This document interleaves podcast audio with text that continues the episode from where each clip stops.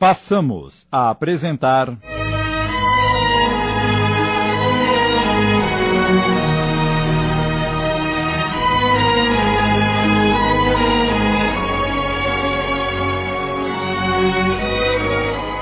O Peregrino das Ilusões, inspirado na obra do espírito Henrique, psicografada por Abel Glazer, uma adaptação de Sidney Carbone.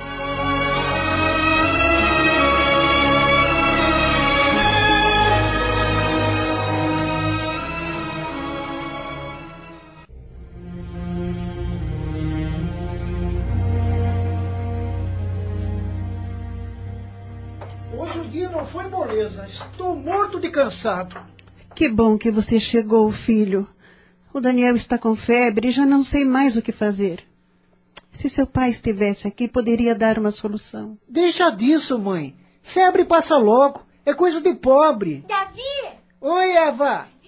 A mamãe já te contou que o Daniel está com febre? Está nada, é bobagem da nossa mãe, logo passa. Davi, coloque a panela no fogo para aquecer a sopa. Por que eu? Acabei de chegar do trabalho e não posso nem me sentar um pouco. Deixa a Eva cuidar disso. A Eva vai voltar para o quarto para cuidar do seu irmão. Então peça para o Gabriel.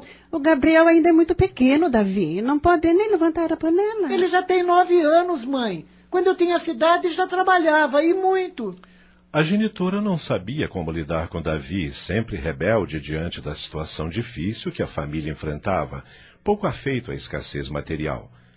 Constantemente irritado, ele só encontrava tempo para o trabalho na confecção, a fim de garantir a sobrevivência, o que fazia contrariado, e para os sonhos. Sonhava tanto que a mãe já ignorava quando ele estava dormindo ou pensando longe, em outro mundo, sobre outra roupagem, no tranquilo e confortável cenário da ilusão. Acabava respeitando o cansaço natural do primogênito e cuidava ela mesma dos afazeres domésticos. Era o pretexto para Davi sonhar e o fazia com maestria. Vagava por um lugar que eu nunca vira, mas sentia pulsando no coração. Queria mais da vida, desejava conhecer pessoas, ter amigos e ser notado. Tudo que a sua atual jornada parecia não lhe propiciar para o futuro. Depois que tomava banho, ia para a frente da casa, sentava-se na soleira da porta e ficava esperando a mãe chamá-lo para tomar a sopa, enquanto continuava sonhando. Eva aproximava-se lentamente dele e fingia participar das suas viagens interiores. O que você quer, Eva? Por que está me olhando? Queria saber o que você pensa tanto. Coisas e mais coisas que você não entenderia, porque é ainda uma criança. Só tenho dois anos menos que você. E dois anos não é muita diferença. Se você pode pensar em coisas, eu também posso. Então pense nas suas que eu penso nas minhas. Por que não posso saber os seus pensamentos? Porque são meus. Não gosto de dividir nada com ninguém. É por isso que você dorme separado da gente? É. Aliás, não. Ara, menina, não tem nada a ver uma coisa com outra. Tem sim. O Gabriel diz que você é muito egoísta. Só pensa em você. E nós? Por que temos que dormir amontoados? A mamãe diz que a cama da sala é só sua. Que cama? Onde você viu cama na sala? Tem um pedaço de pano fedido que me serve de cama. É nisso que você quer dormir? Pelo menos seria meu. Quem é o egoísta agora? Todo mundo só pensa em si mesmo. Eu estou cuidando de mim. Cuide de você. Eva ficou quieta por alguns minutos. Depois. Davi! O que é? Não posso nem pensar direito, que coisa! Conta um pouquinho para mim o que você sonha. Só um tico, vai! Ai, tá bem, está bem. Eu vou andando, andando por uma estrada bem estreita, com muito mato em volta e que parece levar ao infinito. Infinito? É, a algum lugar muito longe que parece não ter fim. Daí vejo uma luz chegando por todos os lados e me dá vontade de correr. Aí eu corro, corro muito e a luz vai ficando mais intensa. Então eu paro. Não vejo mais a mata ao meu redor e nem a estrada estreita. Estou num lugar alto de onde posso enxergar muita gente que me olha. Eu faço um gesto e eles de repente começam a me aplaudir. São tantas palmas que nem sei o que fazer e nem o que dizer. E por que estão te aplaudindo? O que você fez? Nada. Gente famosa não precisa fazer nada para ser aplaudida. Basta ser famosa. É bom ser aplaudido. Ah, acho que sim. dá confiança em você mesmo. É como se fosse um remédio para a sua dor. Como assim? Ah, sei lá, Eva. É como se eu me libertasse de tudo e de todos. Entendeu? Não. Está vendo? É por isso que eu não gosto de contar meus sonhos. Vocês não entendem. Davi, Eva, venham, a comida está na mesa. A mamãe está chamando a gente para jantar. Jantar? Está chamando para a sopa. E sopa não é jantar? Jantar, sua boba, é muita comida. Coisa de gente rica, coisa de quizar. A gente toma sopa, eles jantam. A menina deu de ombros, entrou e foi sentar-se à mesa. Davi ainda ficou alguns minutos olhando para o céu e sonhando. Sonhava que estava jantando bem longe dali depois de ter sido aplaudido, como sempre quis.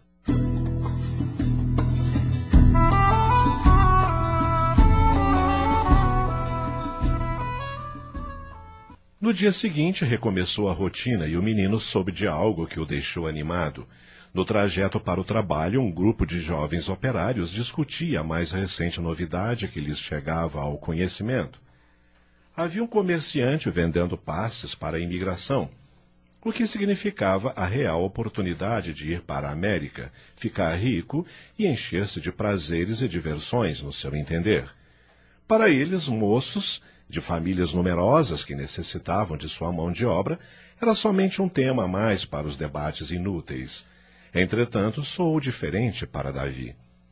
Lembrou-se do seu pai partindo e dizendo que voltaria para apanhá-los. Sentiu que poderia outra vez emergir no seu sonho de se afastar da miséria. Quis saber maiores detalhes sobre o assunto e foi ter com os jovens.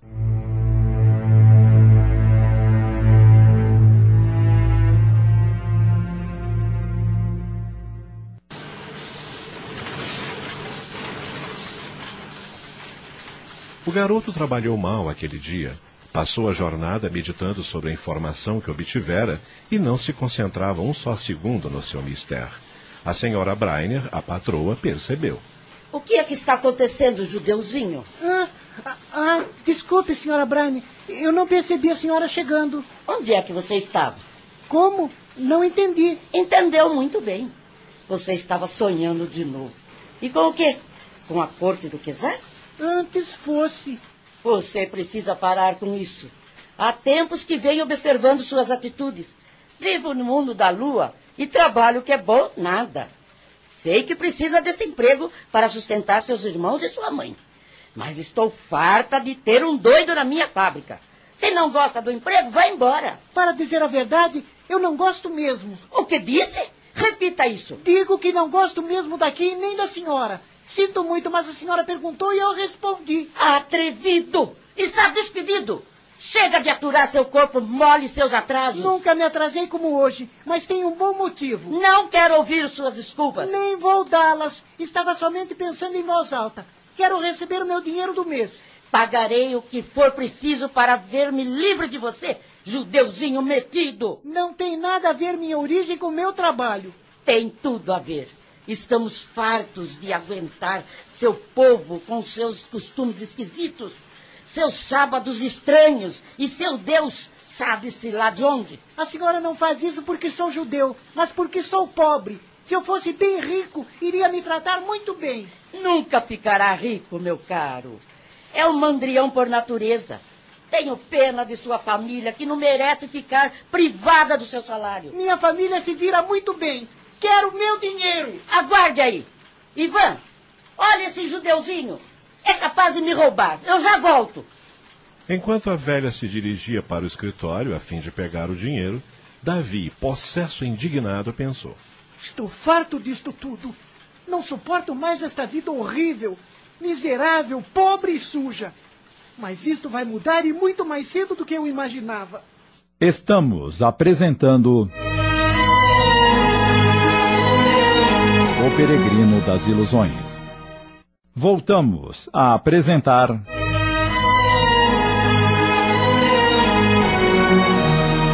O Peregrino das Ilusões. Uma adaptação de Sidney Carbone.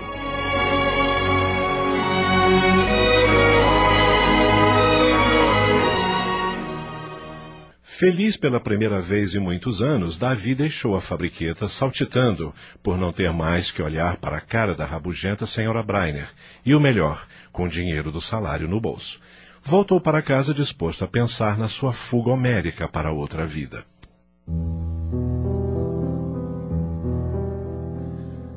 Aquela foi uma noite difícil para o rapaz. Olhava por todos os cômodos de sua humilde habitação e via panelas enegrecidas colocadas ao acaso em cima do rudimentar fogão a lenha.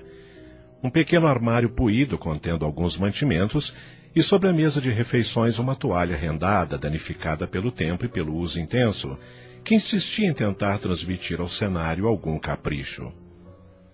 A um canto, sobre uma velha cadeira, Algumas peças de roupas desgastadas pelo uso jaziam cuidadosamente arrumadas. Tinham sido lavadas durante o dia por Eva. Um ponto de tristeza nublou os olhos de Davi. Pai, o senhor não tem o direito de nos abandonar dessa forma. Agora que foi, como eu posso ir embora com a consciência em paz? O senhor era o pai. Devia ter assumido sua responsabilidade e cuidado de todos nós até morrer. Não é minha tarefa fazê-lo em seu lugar. Não é minha obrigação. Se o pai foi embora, por que não o filho? Cada um que cuide de si mesmo. Sara, sua mãe, dormia serenamente num canto do quarto. Parecia despreocupada, não significando que realmente estivesse. Olhou para ela com carinho, mas logo desviou a vista. Não queria condoer-se nem se arrepender do que havia decidido numa fração de minuto ao longo do dia. Sentiu seu coração apertar e as pálpebras simularam alguma abertura para o choro que logo foi contido. O ranço da pobreza e a esperança de algo melhor eram os antídotos mais eficazes. Nos irmãos pensava menos, pois julgava-os capazes de lutar pela própria vida. Todos eram pequenos e nesse universo incluía-se com seus treze anos. A igualdade de condições os faria prosperar ou não, cada um por si. Finalmente adormeceu.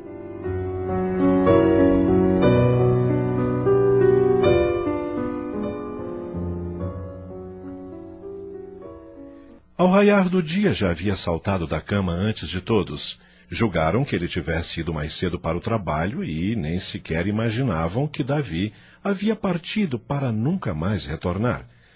Nem despedida formal, nem por carta, nada. Não deixara rastro algum para que não fosse seguido. Queria distância da família, como se estivesse desertando de uma missão suicida ou afastando-se de uma doença incurável. Deu-se um prazo para ser feliz. Exigiu de si mesmo alegria Enquanto se afastava do miserável bairro onde morava, ria-se de sua desgraça. Chegou a gargalhar de emoção fingida, mas provocada pela firmeza de um desejo prestes a ser alcançado. Não mais se lembrou da mãe. Apagou o nome dos irmãos da memória e, quando fechava os olhos, fazia acender na sua mente a imagem da desconhecida América, um imenso espaço a ser preenchido por muitos aplausos, todos voltados ao sucesso, e dizia para si mesmo: Assim haverá de ser. Sua origem, no entanto, àquela altura representava um fardo e não um prêmio. A sociedade russa hostilizava os imigrantes judeus por diversos motivos, em especial pelo seu crescimento vertiginoso, por seus costumes peculiares e sua imagem de possuidores de incomum prosperidade econômica, geradora de inveja e repúdio. A própria igreja e os governantes estimulavam esse sentimento, principalmente após o assassinato do czar Alexandre II em 1881, quando a repressão tornou-se clara através da promoção de perseguições e da aprovação de leis restringindo a mobilidade residencial e educacional dos judeus.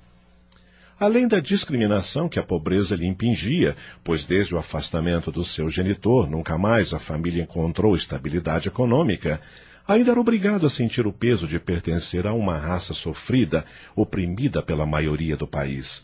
O preconceito interiorizado foi forte alavanca para o despertar do seu ódio e da ânsia de sumir dali como se nunca tivesse nascido judeu, nem fosse imigrante empobrecido vagando numa sociedade de castas. Eu juro que vou ocultar minhas raízes. Haverei de ser outra pessoa na América.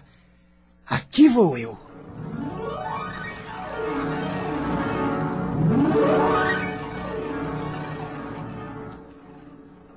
Deus, não.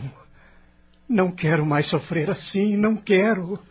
No quarto de hospital do plano espiritual, novamente agitou-se o enfermo. Por favor, poupe-me disso. Como é difícil ser rejeitado por todos e não ter ninguém. Calma, Davi. Está tudo bem. Você está conosco, lembra-se. Não se encontra mais na jornada material. Recordando-se um pouco, ele fitou os expressivos e tranquilos olhos da enfermeira e acalmou-se. Ah, desculpe-me. Foi a ansiedade, o medo, não sei bem. Isso é normal. Você está se lembrando do passado e pode haver momentos de tensão emocional. Recordava-me do instante em que parti de Moscou rumo à América. Queria uma nova vida e um novo lar. Ah, como eu queria. Está arrependido? Por que me pergunta? Pareço estar. É o seu modo de se expressar.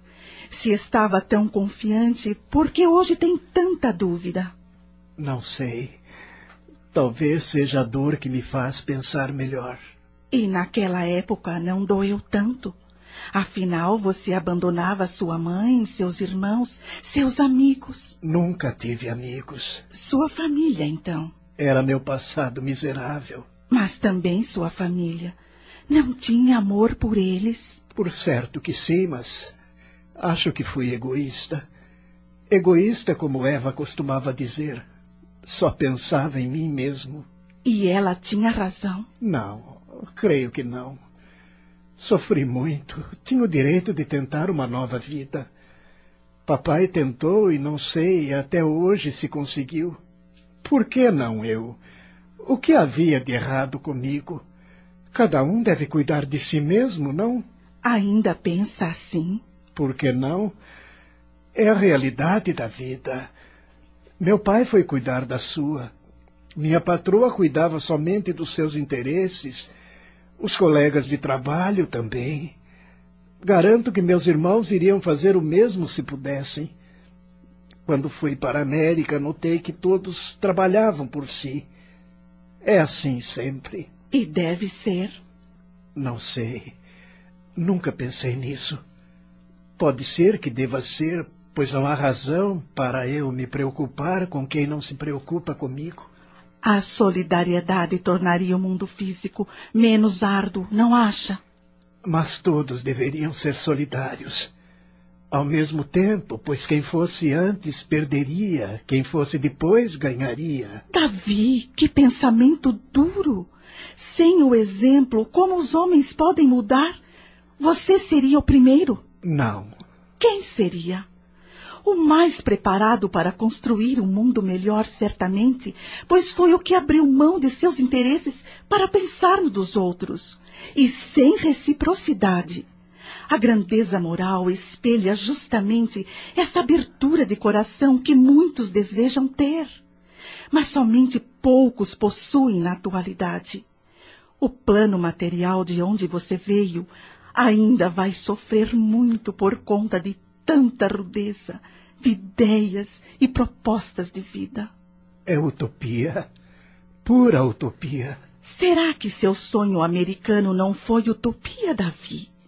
Quantas vezes no fundo do seu coração você soube que fazia errado e ainda assim o fez? São perguntas que não posso responder.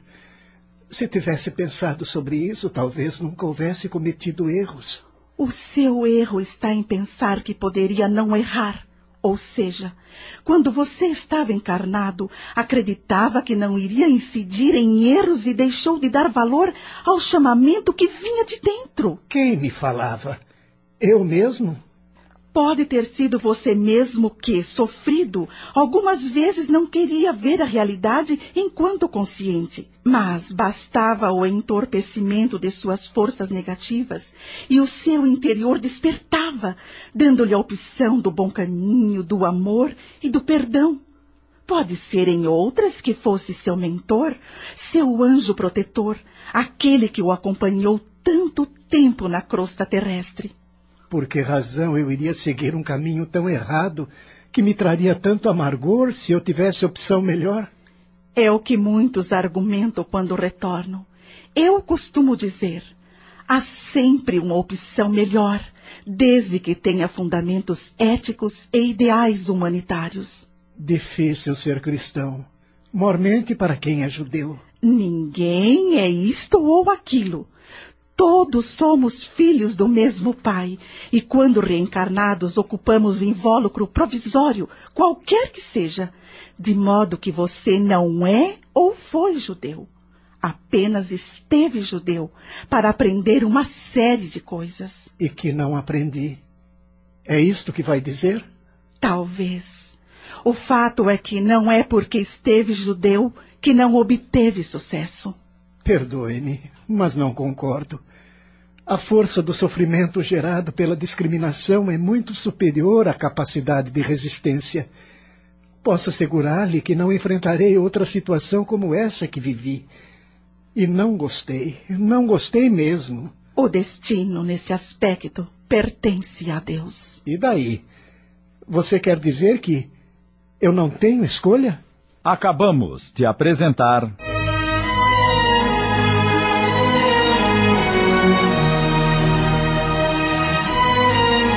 Peregrino das Ilusões. Minissérie em 15 capítulos, inspirada na obra do Espírito Henrique, psicografada por Abel Gleiser. Uma adaptação de Sidney Carbone.